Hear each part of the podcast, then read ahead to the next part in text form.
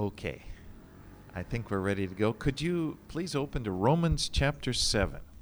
では、ローマ人への手紙の学びに入ります。7章をお開きください。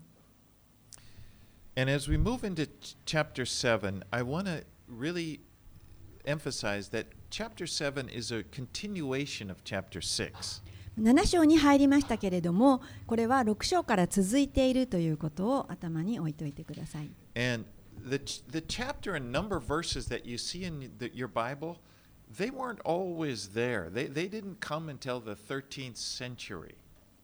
この聖書の中に、えー振ってある数字ですね、何章とか何節とか、これはあの随分聖書が書かれてから後に、えー付け足されたものです。13世紀頃です。 And I'm thankful because that, that way we can open up, we can look, and we can find things. It's, they're very useful. これは本当にあの誰かがつけてくれたんですけれども、とてもあの使いやすいと思います。But don't forget, like it's it's not like uh, uh, Paul wrote with these chapters in mind. He's continuing. uh, Chapter seven follows from chapter six. でもあのパウロがあの何章というふうにつけたわけではないということをどうか忘れないでください。パウロは6章から7章に続けて話が続いています。In fact, I encourage you to read six, seven, and eight. で皆さんには Especially th- that's like one long thought. 6章、7章、8章というのは続けて読んでいただきたいと思っています。この3つは続いているからです。 And if you read it at like one sitting, you'll get a better idea of what it'll help you to understand what Paul is saying. で1回で6、7、8章を読み切るとこのパウロの言っている意味が理解しやすいと思います。So, with that in mind, let's just review a little bit. In chapter 6, Paul taught us about that part of our salvation experience was that we were, were given power over sin. ではその6章のパウロは何と言っていたかというと私たちが経験している救いというのはあその中には罪に打ち勝つ力が与えられているということを言っていました。We were not only saved from the penalty of sin because of Jesus, but part of our salvation is we're saved from the power that sin has over us. 私たちが与えられている救いというのは罪の刑罰からの救いだけではなくて、えー罪がもたらすその力からの救いもあったということが6章に書かれていました And we, the, it says we were crucified with Christ. 私たちはイエス・キリストと共に十字架につけられたのです And because of that, because we were crucified with Christ, we died to sin. 私たちが十字架につけられたということは私たちは罪にも死んだということです。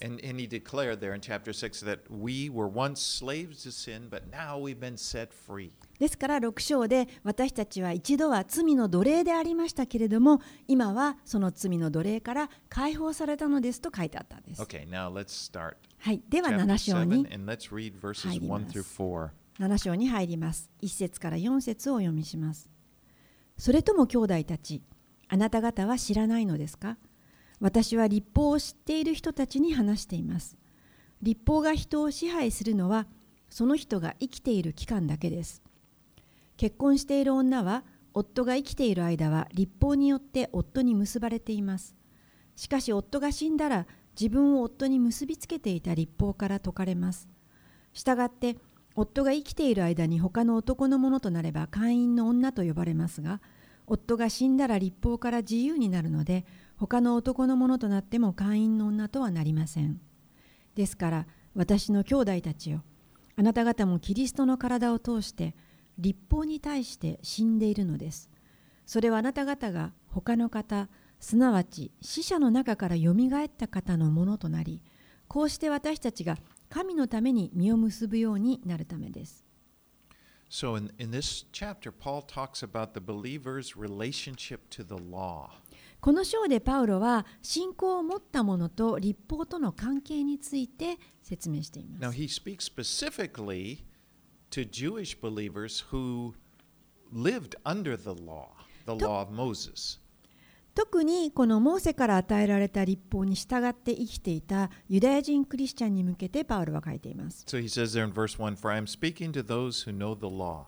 一節でパウロは私は立法を知っている人たちに話していますと書いています。So Now, although this is the original context, I believe that these same principles that he speaks to these Jewish Christians also apply to us. もちろんそのそうなんですけれどもでもこのユダヤ人に対して書かれた原理は私たちにも適用すると思っています。You know, although we, we, we have never lived under this covenant established by Moses, it says that we, we have the law written on our, in our conscience. We have this, the law of conscience. As he said in, in chapter 2, verse 15, we have the law, speaking of the Gentiles, Paul said, we have the law written on our hearts. 私たちは、えーモーセが定めたこの立法の契約のもとには生活してきていませんでしたけれどもでも私たちの心の中にはこの良心といいますかえ神様から与えられている立法があります。パウロは2章の15節で立法の命じる行いは自分の心に記されていると言って良心のことを指しています。And and so we've all experienced the frustrations of trying to obey what we know in our heart is right. And then we find that we fail. And you know, even though we want to do it, we fail and we need help. ですから私たち皆がこの私何が正しいかということを心で知っています。そしてそれらを行おうと皆しているわけですけれどもそれができないで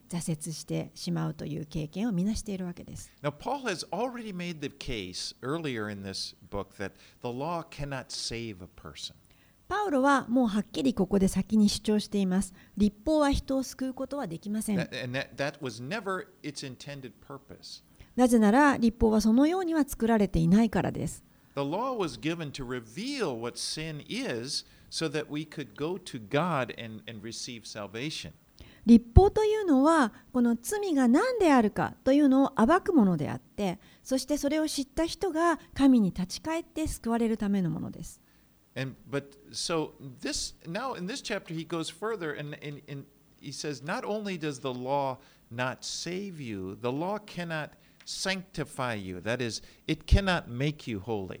またパウロはさらに進んで立法はあなたを救えない。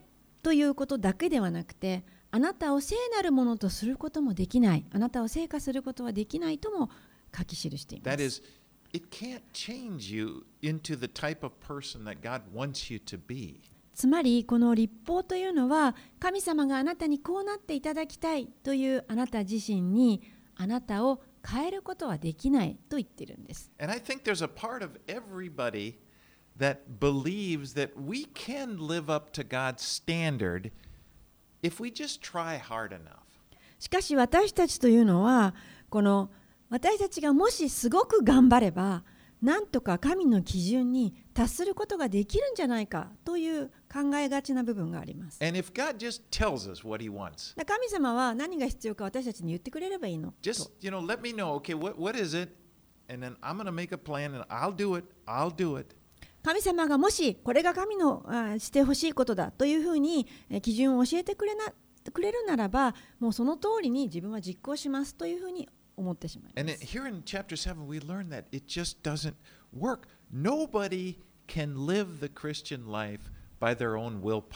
ところが7章を見るとクリスチャンの人生を誰も誰一人として自分の力でえ生き抜くことはできないということがわかるわけです。We got we have to get help from outside of ourselves. 私たちは外側からの助けが必要であるということがわかるんです。Willpower is, is just it's not enough. 自分の意志の力では何ともならないということがわかるわけで Now す。Paul here he uses this example of marriage to kind of illustrate to them uh, that their relationship with the law of Moses has changed. でパウロはここで結婚を例えとしてこの彼らの立法との関係はもう変わったんだよという説明をしています。So he he uses another covenant, okay? The covenant of marriage.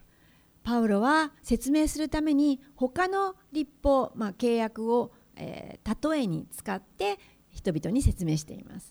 それが結婚の契約です。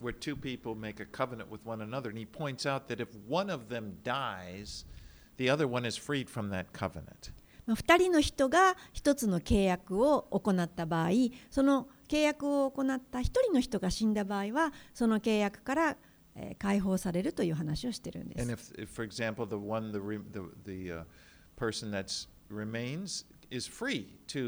Uh, marry again, and they're, they're, and, and we, uh, of course, they would see, well, yes, because there's no longer, she's no longer married because he or she is no longer married because their husband or wife is dead, so they're free to marry again.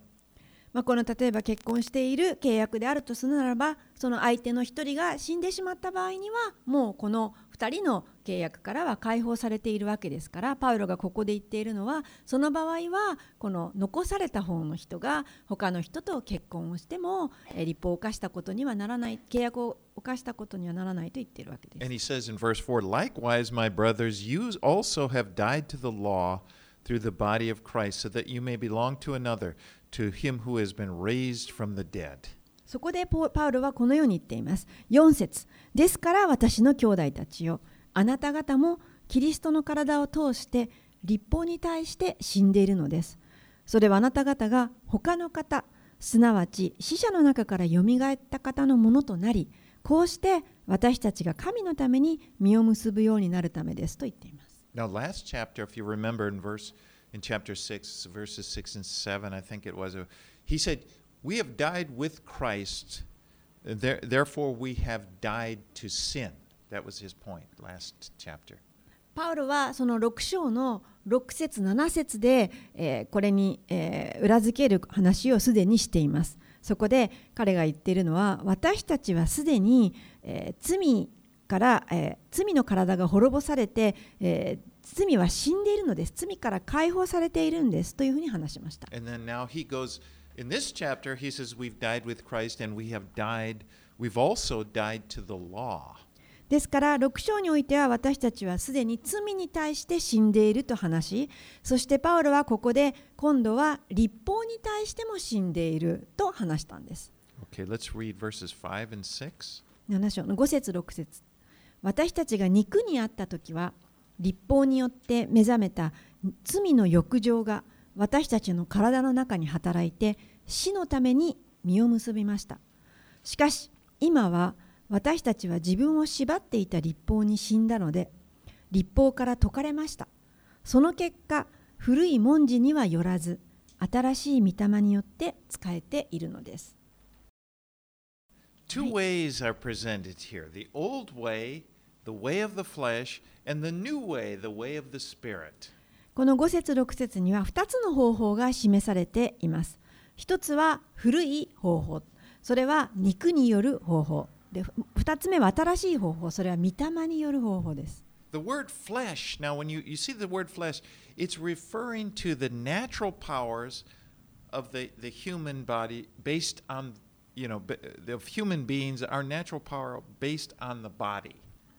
ここで言う肉にあるっていうことはえ肉体を基盤として私たち人間がこの自然に持っている力を指しています。If you think of it, it's like you before, you know, like what you are apart from Christ.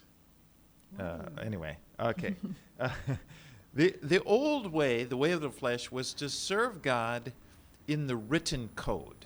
この古い肉による、えー生き方というのはこの何かこう与えられたものを達成していこうという生き方です。So our, our natural fleshly person, who we were before Christ, it, it, it's talking about how we tr- it, it tries to obey the law. ですから私たちが肉にあるこの自然な場合はですねこのまあキリストに出会う前の生き方ですけれどもそれはこの自分の中の良心だとか立法にこれに従おうとこう自分の力で努めるようなもので fails. でもそれは何かどこかの時点で必ず失敗します。And the problem is, is because of who we are on the inside. なぜならその問題は私たち自身があ問題があるからです。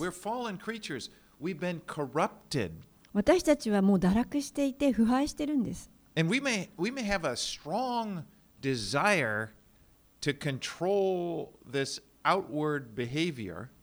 もしかしたら私たちにはものすごい意志の力があってなんとか外側はきちんと行うように頑張れるかもしれませ You ん know, like we, we want to obey the law, もう神様の立法に従うんだ。良心に従う。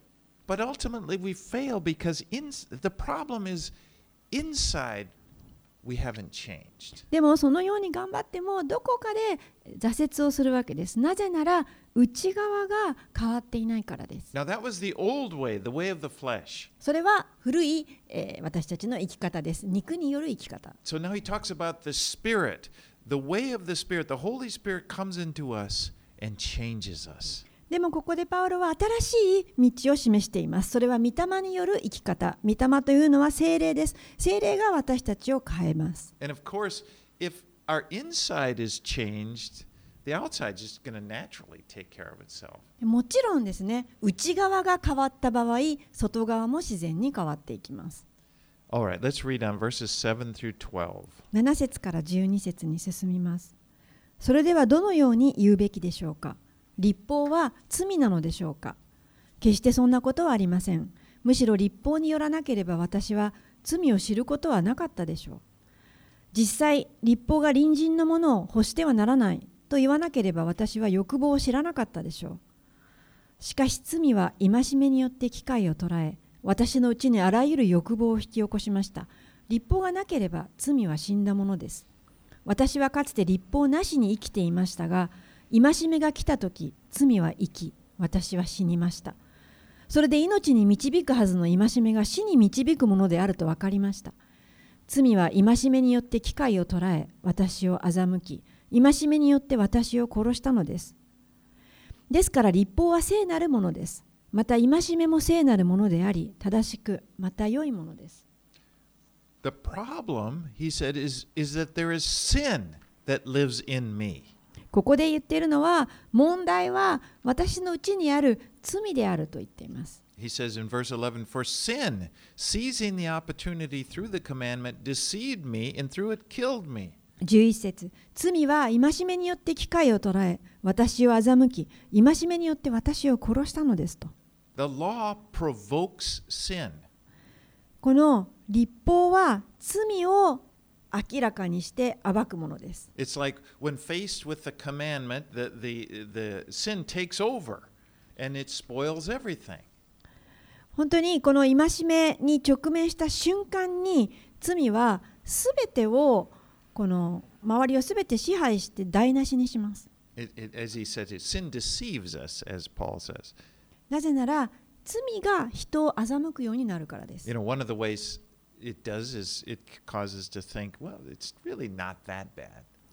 罪が人を欺くとはどういうことでしょうか人はああこの罪は大したことはないというふうに欺かれるんです Or, or you know, as it deceives us in another way, like it, it, it uh, gets us to question God. またはいや神にはどうなのと神に対して疑問を抱くようにするのが罪の欺きです That was the, the first sin. Remember back in the garden, or when, when Eve, the, he's, the serpent comes to Eve and says, Did God really say that?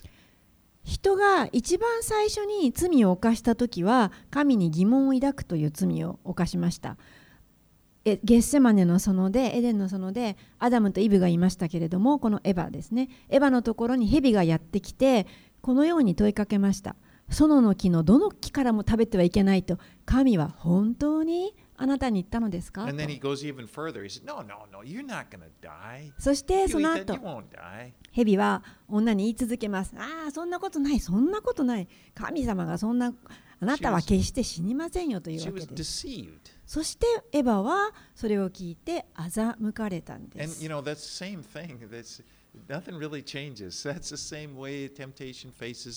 で誘惑やそのっていうのは同じです。今でも変わりません。えー、私たちが神に疑いを持つようにさ,さ,させます。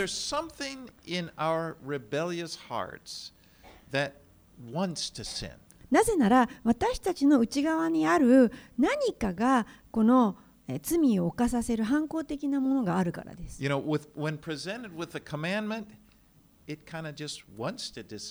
人間というのは何か戒めというものを提示されているとその一線を踏み越えたくなるような生き物なんです。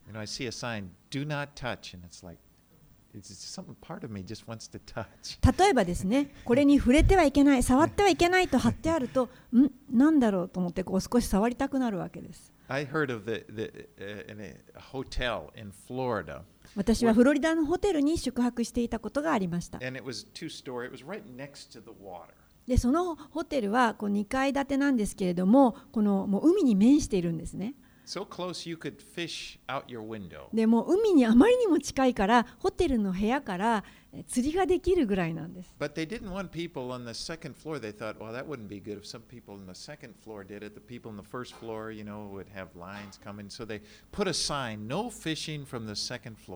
でもこの2階にもし泊まった場合に2階のホテルの部屋から釣りをしたら1階のに住んでるあ1階1階に泊まってる人からはこう釣り糸が垂れて見えるわけですからとってもあの失礼ですよねなので2階の部屋にここ2階の人は釣りをしてはいけませんというふうに張り紙をしてあったんです And they had this problem because people were always doing it. They were constantly from the second floor.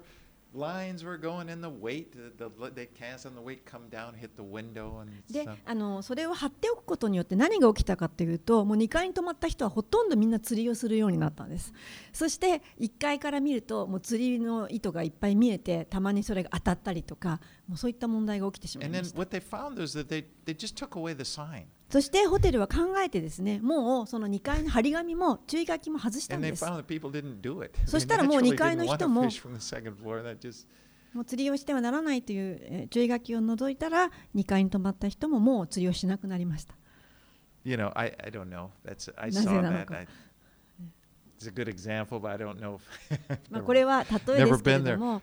But I, I read that and I thought it was a good example because I think we can relate to other situations. But then I thought, yeah, but Japanese people are not like that. で私はここを説明するためにさっきの例えをこう持ってあの今他にもいろいろそういうことあるなと思ったんですけれどもでもちょっと待ってよ日本人って あのそういうことしないよなと思ったわけです。Japanese people seem to obey the rules. 日本?人ってこうあの注意書きにちゃんと従いますよね。But you know, even though it's, tr- I, I believe it's true. Japanese people are better than most at controlling their outward behavior. I think if we are all honest, we acknowledge that there's this bent, there's this desire to to do what's まあ wrong. ですから、まあ、日本人は従うなと思ったんですけれどもでももしたとえ日本人が他の国民よりも立派に、えー そういうことはしないあーちゃんと従うとしたとしたとしても、えー人の心の中にはそういった反抗的な悪いものがあるというのは分かっていただけると思います You。know, even if we are able to control our outward behavior, but inside, you know, we still the problem is still there. まあ、外側はうまくやり過ごしたとしても問題が内側にあるっていうことです。そしてその内側にある問題というのは釣りをしてしまうということよりもはるかに大きな問題です。本当に悪というものが悪いものが私たちの心の中にあります。そして立法や戒めは私たちをそこから助け出すことはできませ。It doesn't, it can't break that power that's inside. どんなにいろいろな戒めや立法を新しくもらったとしてもその自分の中にある罪の支配からそれを助け出すことはできません The。best it can do is maybe kind of rein it in and keep, you know, keep us from doing it, but the problem is still there. もしかしたらいろいろな何々をしてはいけない立法とかそういったものを学ぶことによって外側だけそれをしていない人を振る舞うためにそれを使うことはできるとしても本当にその内側の悪から私たちを避け助けることはできないんです。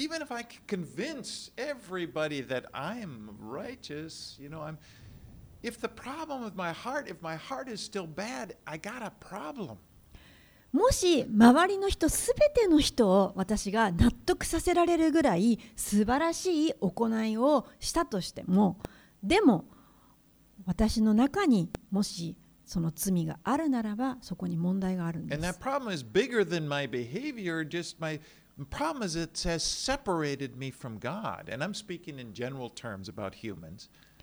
まあ一般的な人を指して言ってるんですけれども。もし私がどんなに良い行いや良いことをしていたとしても内側に悪罪があるならばそれは大きな問題なんですか？外側うまくいっててもなぜでしょうか？その罪が神と人を引き離しているからです。All right, let's read on. Let's read verses 7 13. 13節。それではこの良いものが私に死をもたらしたのでしょうか？決してそんなことはありません。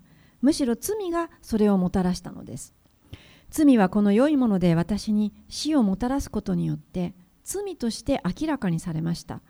罪は戒めによって限りなく罪深いものとなりました。The law is good. 立法は良いものです。And what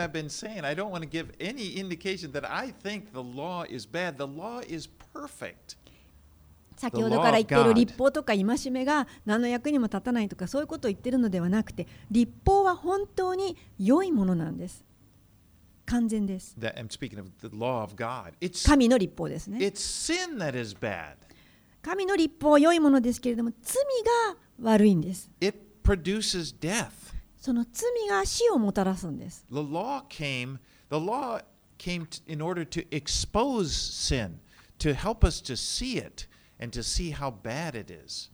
立法が私たちに与えられたのは私たちの中にある罪を暴くためですそれを明らかにすることによって人々はその罪を見てそしてそれが悪いものであるということを知るんです And the problem, it's not with the law, it's with us.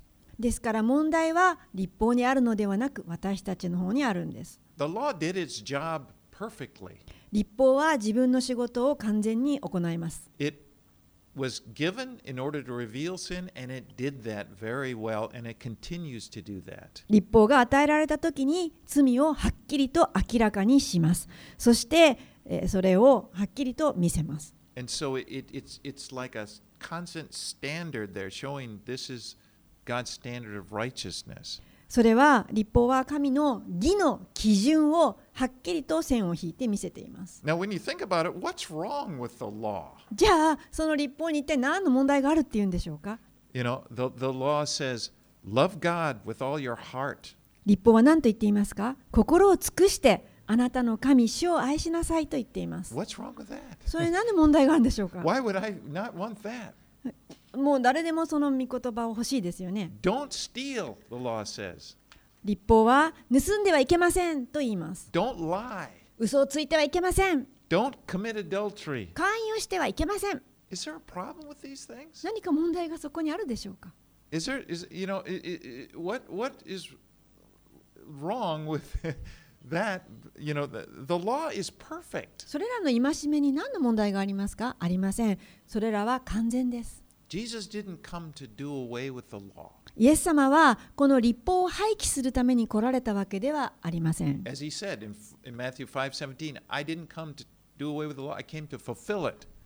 また、イノ5章の17節でイエス様は、私は立法や預言者を廃棄するために来,るので来たのではなく、成就するために来たのですと言いました。The problem isn't with the law. The problem is with us. ですから問題は立法の方にあるのではなく私たちの中にあるんです。The, the law is righteous.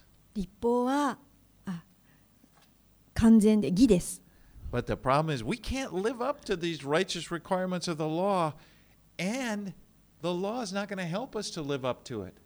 問題は私たちはこの立法が求めている要件を自分たちで満たすことができないということです。しかもこの立法は私たちが満たせるように助けてもくれないということです。I heard a very good example. The law is it's like a thermometer.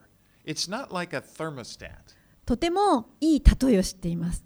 立法は温度計のようなものであって温度調節器ではないということです。It, it just reveals our spiritual temperature, 立法が来るならば、あなたの霊的な心の温度を測るようなものです。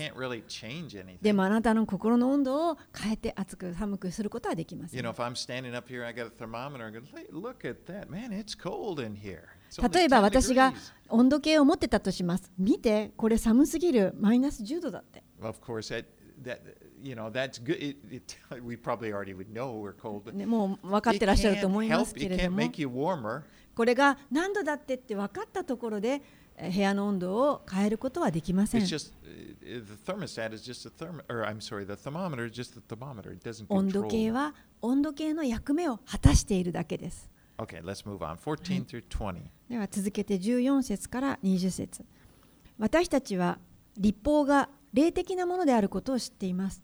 しかし私は肉的なものであり売り渡されて罪のもとにあるものです。私には自分のしていることが分かりません。自分がしたいと願うことはせずにむしろ自分が憎んでいることを行っているからです。自分のしたくないことを行っているなら私は立法に同意しそれを良いものと認めていることになります。ですから今それを行っているのはもはや私ではなく私のうちに住んでいる罪なのです。私は自分のうちにすなわち自分の肉のうちに善が住んでいないことを知っています私には良いことをしたいという願いはいつもあるのに実行できないからです私はしたいと思う善を行わないでしたくない悪を行っています私が自分でしたくないことをしているならそれを行っているのはもはや私ではなく私のうちに住んでいる罪です There's been a lot of discussion. I- If you read, it's a lot of theologians. They've talked over about ここの御言葉はもうあの大変多くの進学者たちにも議論されているところです。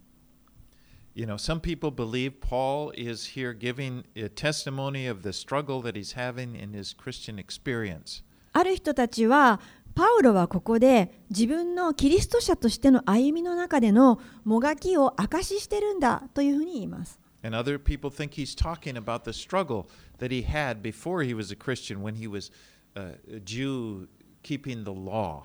でまたある人たちは彼がパウロが救われる前にこの立法を信じているユダヤ人として生きていた時のこの大変さを話しているんだとも言っています。 I kind of feel like he's just sort of using language like he has done before when he's made those rhetorical questions or so, he's using language I me it's a common experience that people have in trying to do what is right in their own willpower まあ、私はあのパウロはここであ一人称「私」という言葉をただ用いてそしてこのそういった書き方をして、えー自分の力で正しいことを行うことができないということをこの説明しているだけだと思います。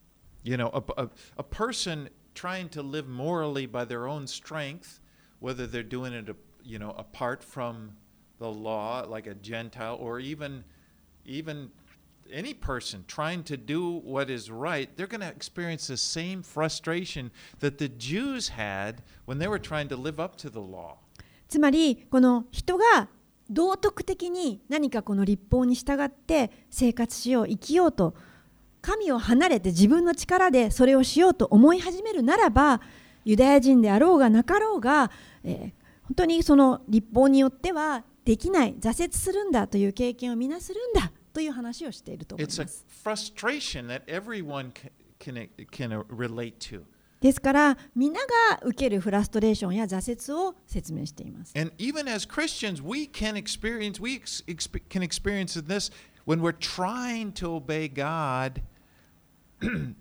We're, we're we're trying to obey God, and and we're trying and we get caught in trying to do it in our own natural power rather than in the power of the Holy Spirit. まあ、私たちクリスチャンになったとしても同じような経験をしますもし私たちが神様に従いたいと願っていながらもなんとかこの自分の中に与えられている力でやろうとしてしまうときに You know, it, it's the experiences. I want to do good, you know. I, I but there's something working against me. It keeps me from doing good. 本当にいいことをしたいと思っているんだけれども何かその自分がそれができないようにしている他の力が働いているように思う In fact, not only that, I I end up doing what I don't want to do. そして結局やりたくないことをしている You ever have that experience? 皆さんそんな経験をしたことがあるでしょうか You know, you think I didn't. You know,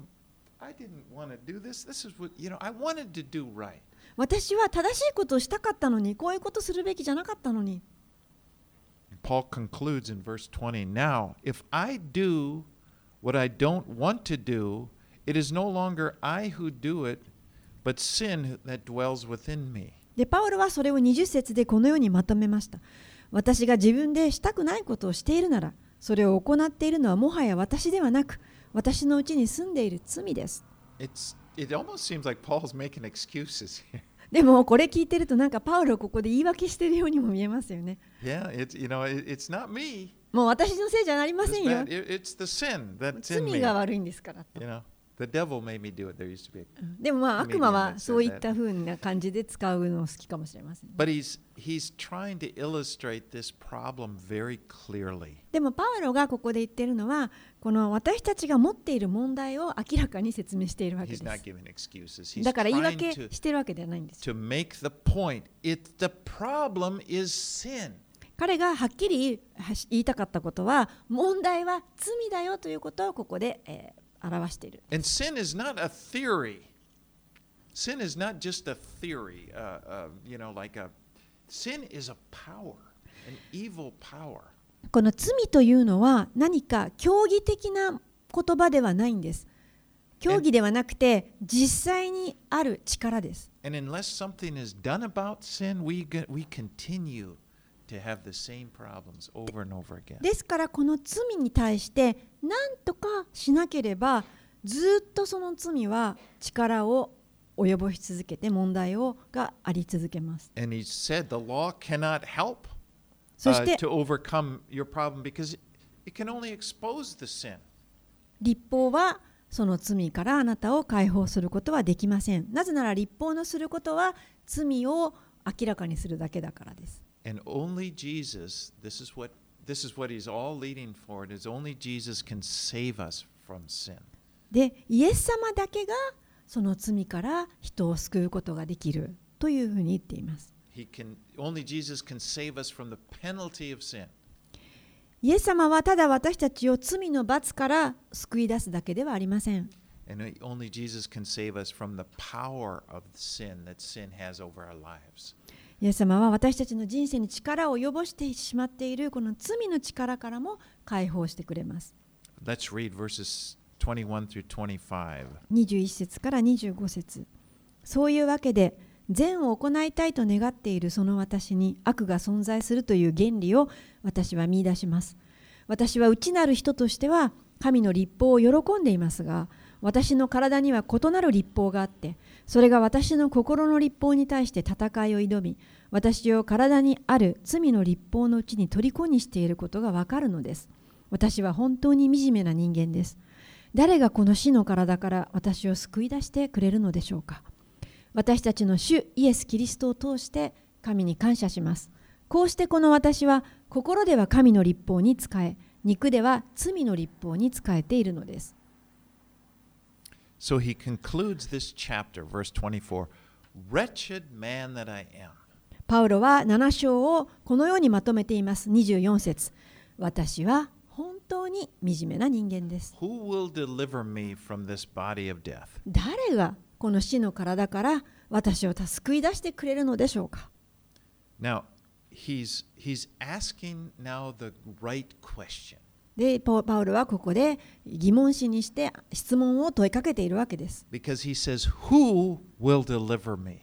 パウロはここで言ってるんです皆さんに誰がこの死の体から救い出すんですか He's not asking, What will deliver me? 何があなたを助け出すかなんて聞いてないんです誰が The answer is not in rules or principles or you know some uh, some book or some uh, program. The answer is in a person.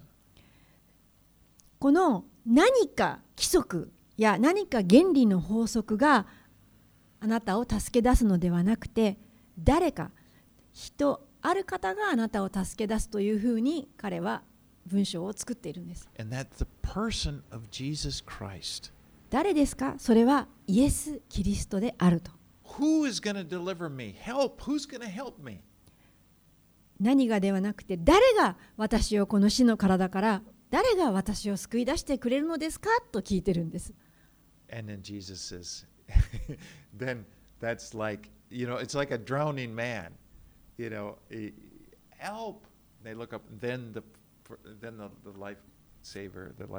もう本当に沈んでいく人が助けてって言うと助けてくれるような感じでしょうか。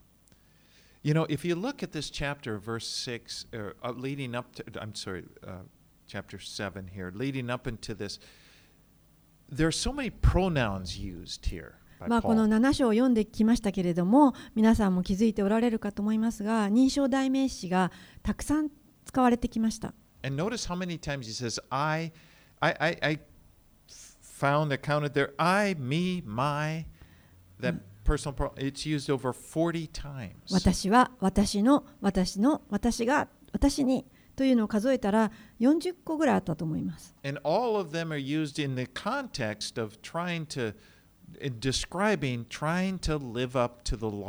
そしてその私のすべては立法を遵守しようとしている時に悲惨な目に遭うということが書かれています。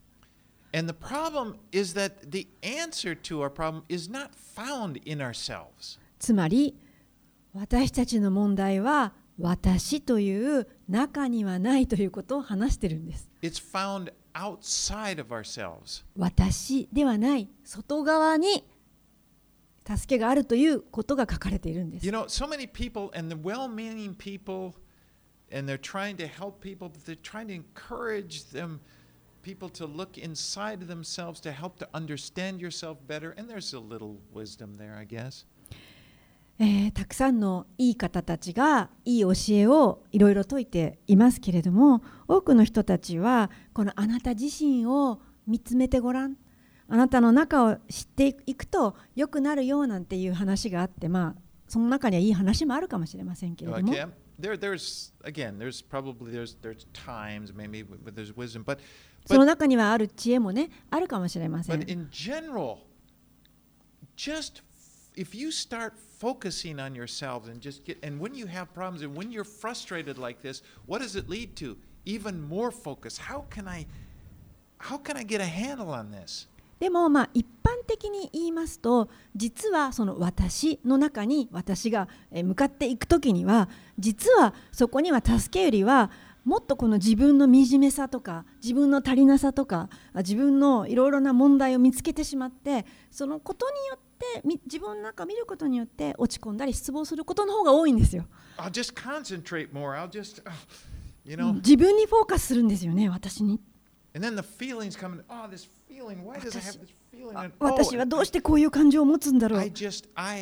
私が私の私のせいで私が私がこう思うから私が。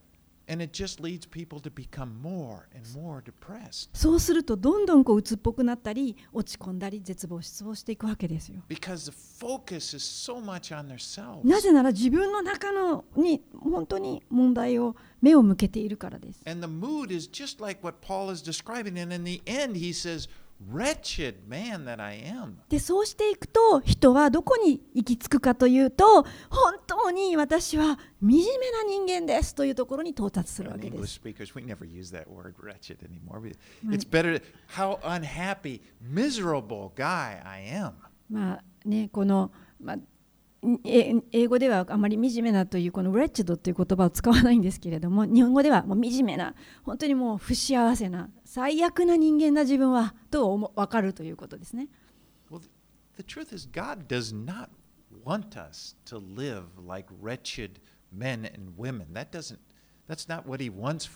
でも神様はあなたにそのようにして生きていってほしくないあなたが自分を惨めだと思い続けて生きてほしくないと願ってるんです And, Paul didn't write this to indicate this is what the normal experience, the normal Christian life should be like. でパウルはここでこれを書いているのはあのまともなクリスチャンはみんなそのように惨めな人間だと思いなさいと言っているわけではありません Because at the very end, now he gets to the end of this description, and and he then asks, after he says, "Wretched man that I am," then he says, "Who is gonna help me?"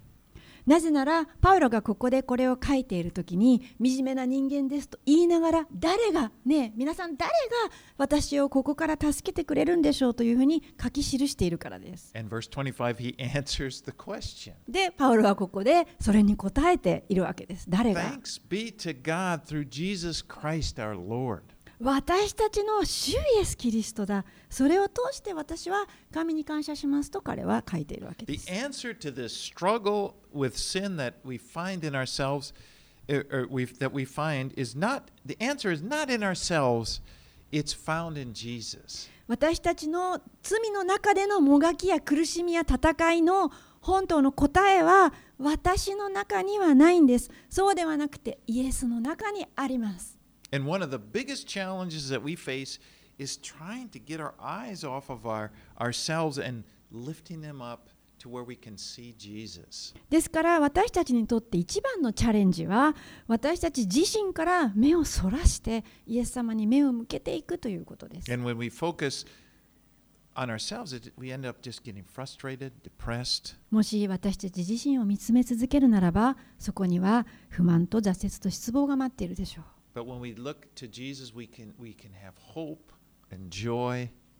でももし私たちがイエスに目を向けるならば、そこには喜びや希望があります。そして、もうとっても重要なことなんですけれども、助けがあります。新しい人生を生き抜く新しい力が与えられます。Please don't see these chapters as separate six seven and eight go to and, and no more nowhere is that more important than right now なぜならこのあ先ほどから6章から7章8節を切らないでという話をしてますけれどもこの7章で終わりではないということ8章があるということを忘れないでください。because today this is a bummer Th- this this chapter this context is describing frustration wretched misery. 今日学んだところはフラストレーション、挫折、失望、惨めなというところで今終わってますけれども。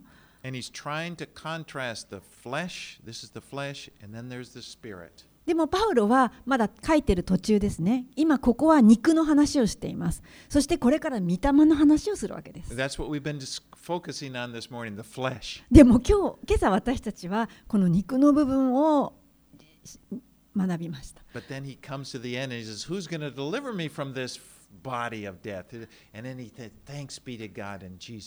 でもパウロは7章の最後にちゃんと文章で一体誰が誰がこの死の体から私たちを救い出すと思いますかというふうに文章を持っていって私たちのイエス・キリストを通して神に感謝しますと続けて御霊の説明に入っていきます。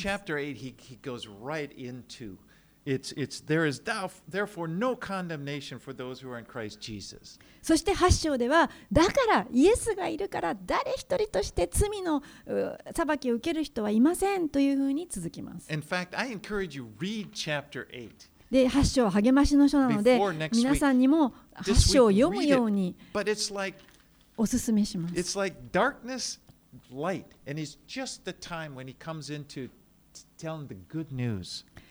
この暗さから明るさに入るわけです。そこで良い知らせが待っています。And then what we see in chapter 8, just notice as you're reading, notice the Spirit. How many times the Spirit is mentioned? Spirit, で Spirit. 皆さんには.8章を読んでおい.ていただきたいんですけれども来週になるまでに読んでいただいてその中でこの「御霊」という言葉がたくさん出てきますのでそこに目を留めて読んでいただきたいと思います。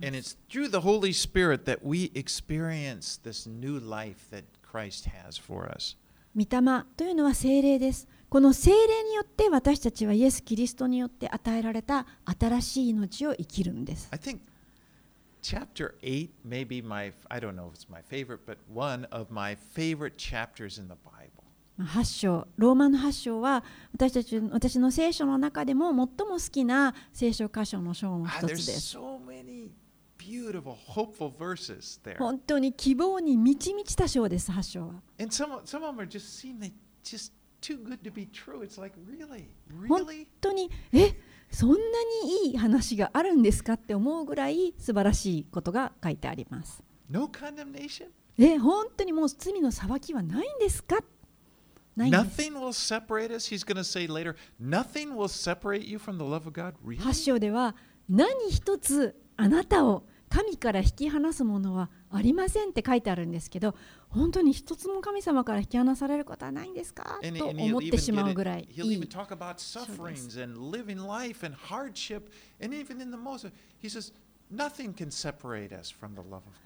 パウロはこの人生での苦しみそして大変さをたくさん書くんですけれどもそれらの何一つも神と私たちを引き離すことはないというふうに話しています。And he's going to talk about it. I'm just giving you a sneak a preview. He's going to talk about sufferings, and Paul knew all about sufferings, but he's going to say, I don't think the sufferings we experience here are even worth comparing with the glory that's to come.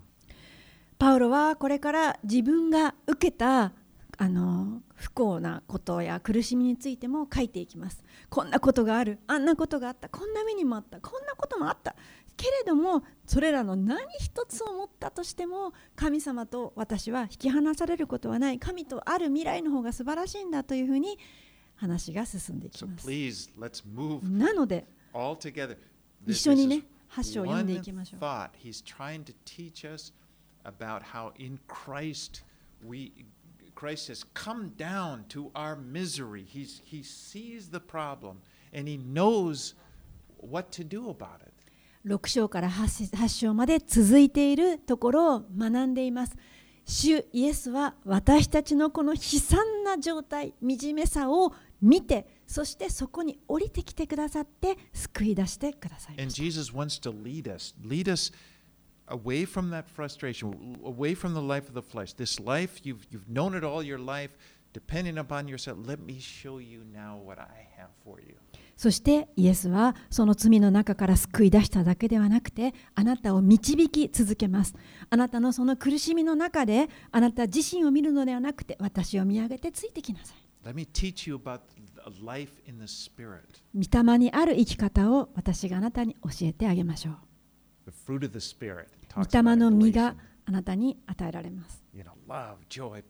愛、寛容、すべての良いもの、神御霊の実を神様が用意してくれています。たくさん伝えたいことがあります。お祈りします。Father, we thank you for your word. 天のお父さん、あなたの御言葉をありがとうございます。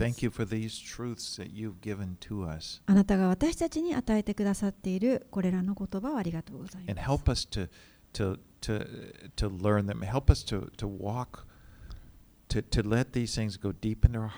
どうかこれらの御言葉が私たちの心の深いところに根ざして私たちがそれを学んで歩んでいけますように助けてください。Please イエス様私たちはあなたについていきますから、私たちを導いてください。あなたにある御霊の新しい人生を導き続けてください。イエス様の名前によってお祈りします。アーメン。アーメン。